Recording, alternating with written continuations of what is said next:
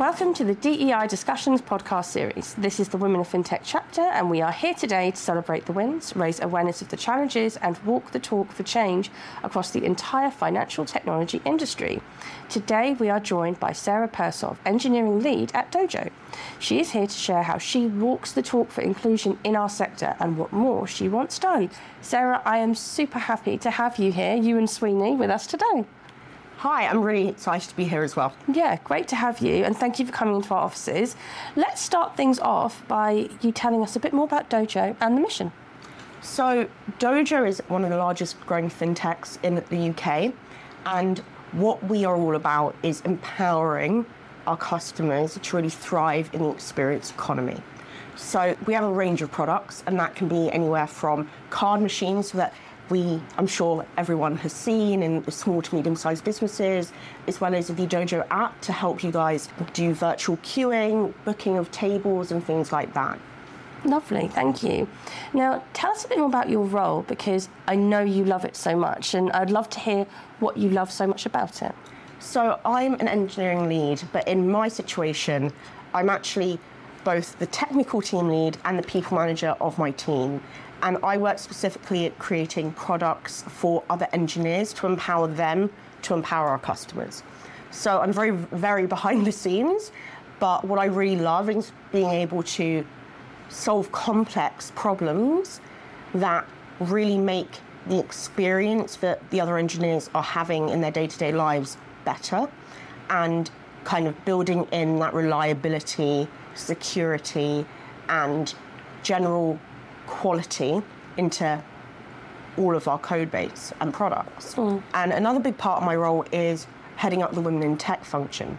So, what that really entails is working with the community, with the women in tech community in the business, really learning what are they experiencing.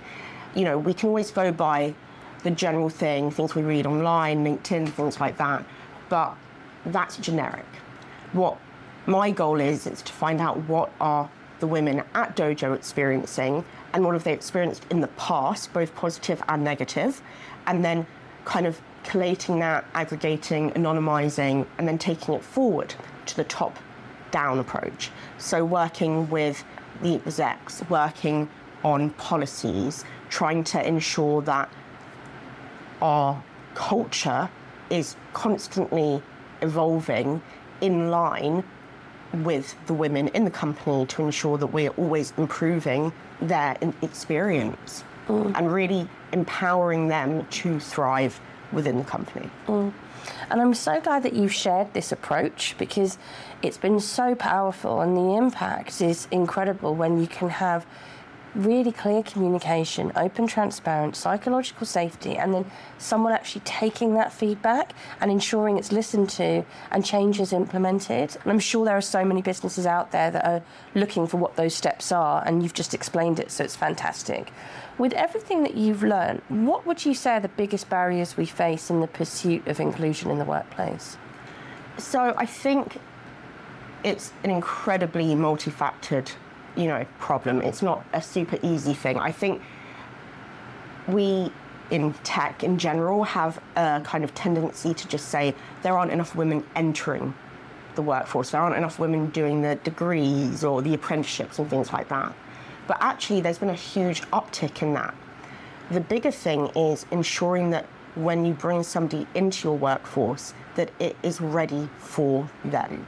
And that's not just for women, that's for all minorities, it's for people with invisible disabilities, it's everything. And the biggest thing with that is ensuring that the people you hire are ready for those harder conversations, ready for being in experiences that might be uncomfortable for them. You, know, they are people who want to grow because culture is always evolving and changing what was okay five years ago isn't necessarily okay today. And I think that's really, really important when thinking about what are the barriers right now. And another big thing is that if you don't have women or minorities or insert here, it's going to be a lot harder for you to get more into your company. Mm. The more women you have, the more women who will come. Because ultimately, especially if there are more junior women, you know, they're not going to want to enter a company where they're going to be potentially the only women in an entire area. Not just a team, but you know, it could be that there are so few women that they're going to automatically feel not just isolated and excluded, but standing out. And what that then leads to often is this idea that they are the kind of base for everything. And what I mean by that is that let's say you have a you know a younger female engineer or even more experienced engineers, right? The amount of times I've heard people say really stereotypical, not stereotypical, but like these wide comments about, oh, well, women are this or women are that, because they've had one bad experience with a female engineer. People don't extend the respect and kindness to allow women to have time to improve or not be superstars. And there's this idea that because, you know, this is even worse when there are very few women because you stand out so much, you're scrutinized so much, there's so much, you know, you are setting the baseline for all other women. And, you know, it's really hard to change somebody's first. It's an impossible you know, weight to yeah, isn't it? It is. Mm. And these kind of views are really hard to change and they mm. stick with people. And a big thing as well is that if you don't have more senior women, and I don't just mean really high level, I don't just mean heads of, I don't just mean, you know, CTOs, people like me, people who are working their way through their career, it makes it even harder for women to know that's actually something they can attain. And when you take into account the fact that women are often held to a much higher standard than men in tech, and this is a subconscious thing, it's not a conscious thing, but because women are always, or often, not always, overachievers to succeed in the industry, it sets this expectation that you can't have average. And at the end of the day, there's nothing wrong with average. There's a huge need for average. You, you know, if every single woman has to be this superstar, a Wonder Woman, you know, overachiever, well, you're essentially telling everyone that if you're not that, don't even bother. And all of these things really are exacerbated at that slightly younger age, like work experience, year in industry placements, women looking to get into computer science, women at computer science, like university or degrees, where they look around, they see the culture, they see the behavior, and they go, well, why do I want to set myself up for this? Mm. And ultimately, it doesn't matter how passionate you are, if you are knowingly putting yourself in a situation where you're going to be constantly disrespected, you're having to always fight, you may just decide not to. Mm. And that's a healthy decision to make a lot mm. of the time. Mm. I think that really hits home to me because I've said to a number of people recently, it, it just doesn't look good, does it? Yeah. It doesn't look appealing. And what really hit home for me is when, when I had my daughter, I thought, imagine she turns 17, 18, and she asks me, should I go into financial technology as it is today? As her mother, what would I say? Would I encourage her to do it, or would I say, oh, hon, steer clear because that's not the nicest of places for you. And that's really driven me to be better. So I love the fact that you've explained all of that. I saw you comment on LinkedIn about a really interesting article. I think it was published by Bloomberg. The report produced saying that the tech industry loses half its women by the time they turn 35. Tell us a bit of your comments on that and what should be done.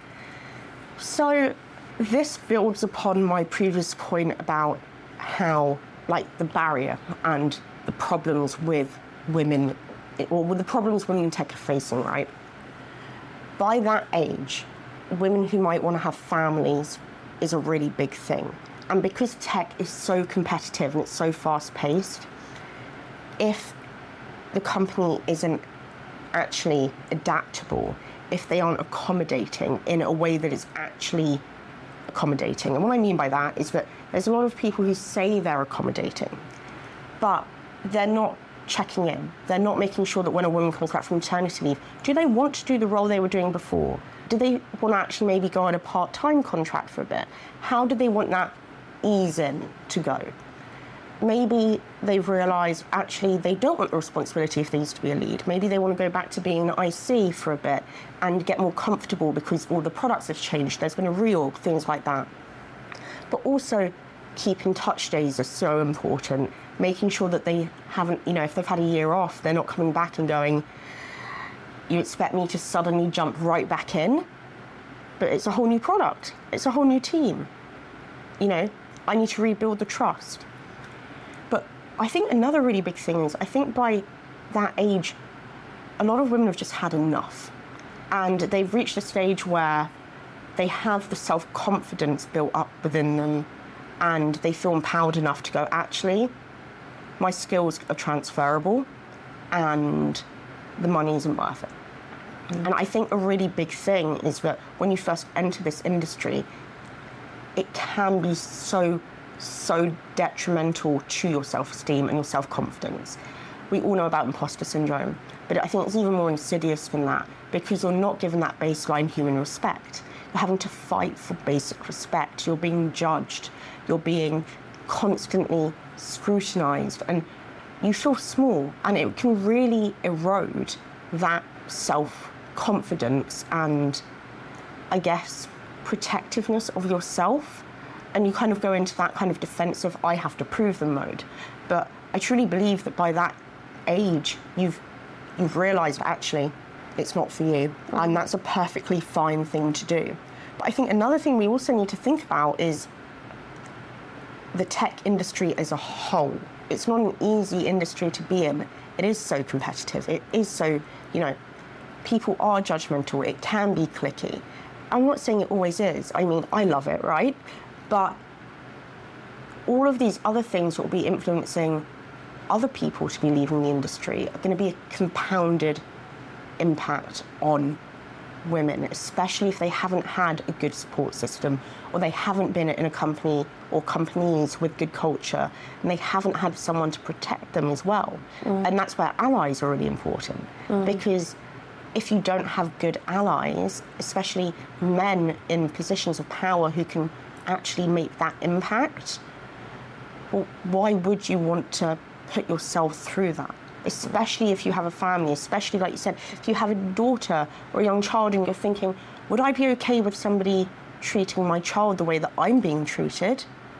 You know, it all comes down to this, you know, death by a thousand paper cuts compounding effect. Mm.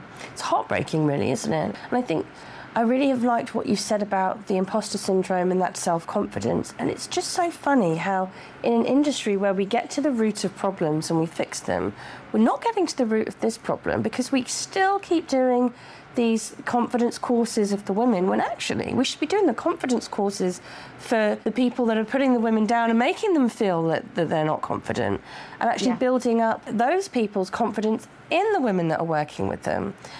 But we don't seem to be doing that. So I remember reading something about how we taught women how to be independent. They can be breadwinners, they can be anything they want to be. But we didn't necessarily change the way we bring up young boys and men and teach them how to live in a world where they aren't the default gender, right? Mm. It isn't just men.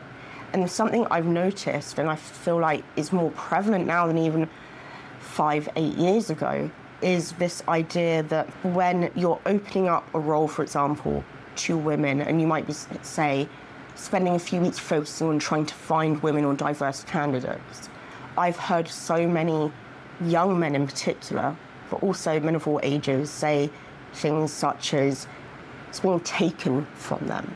It's not that there's more competition, but there's this idea that they have actually they are being discriminated against in a way that they are fearful of.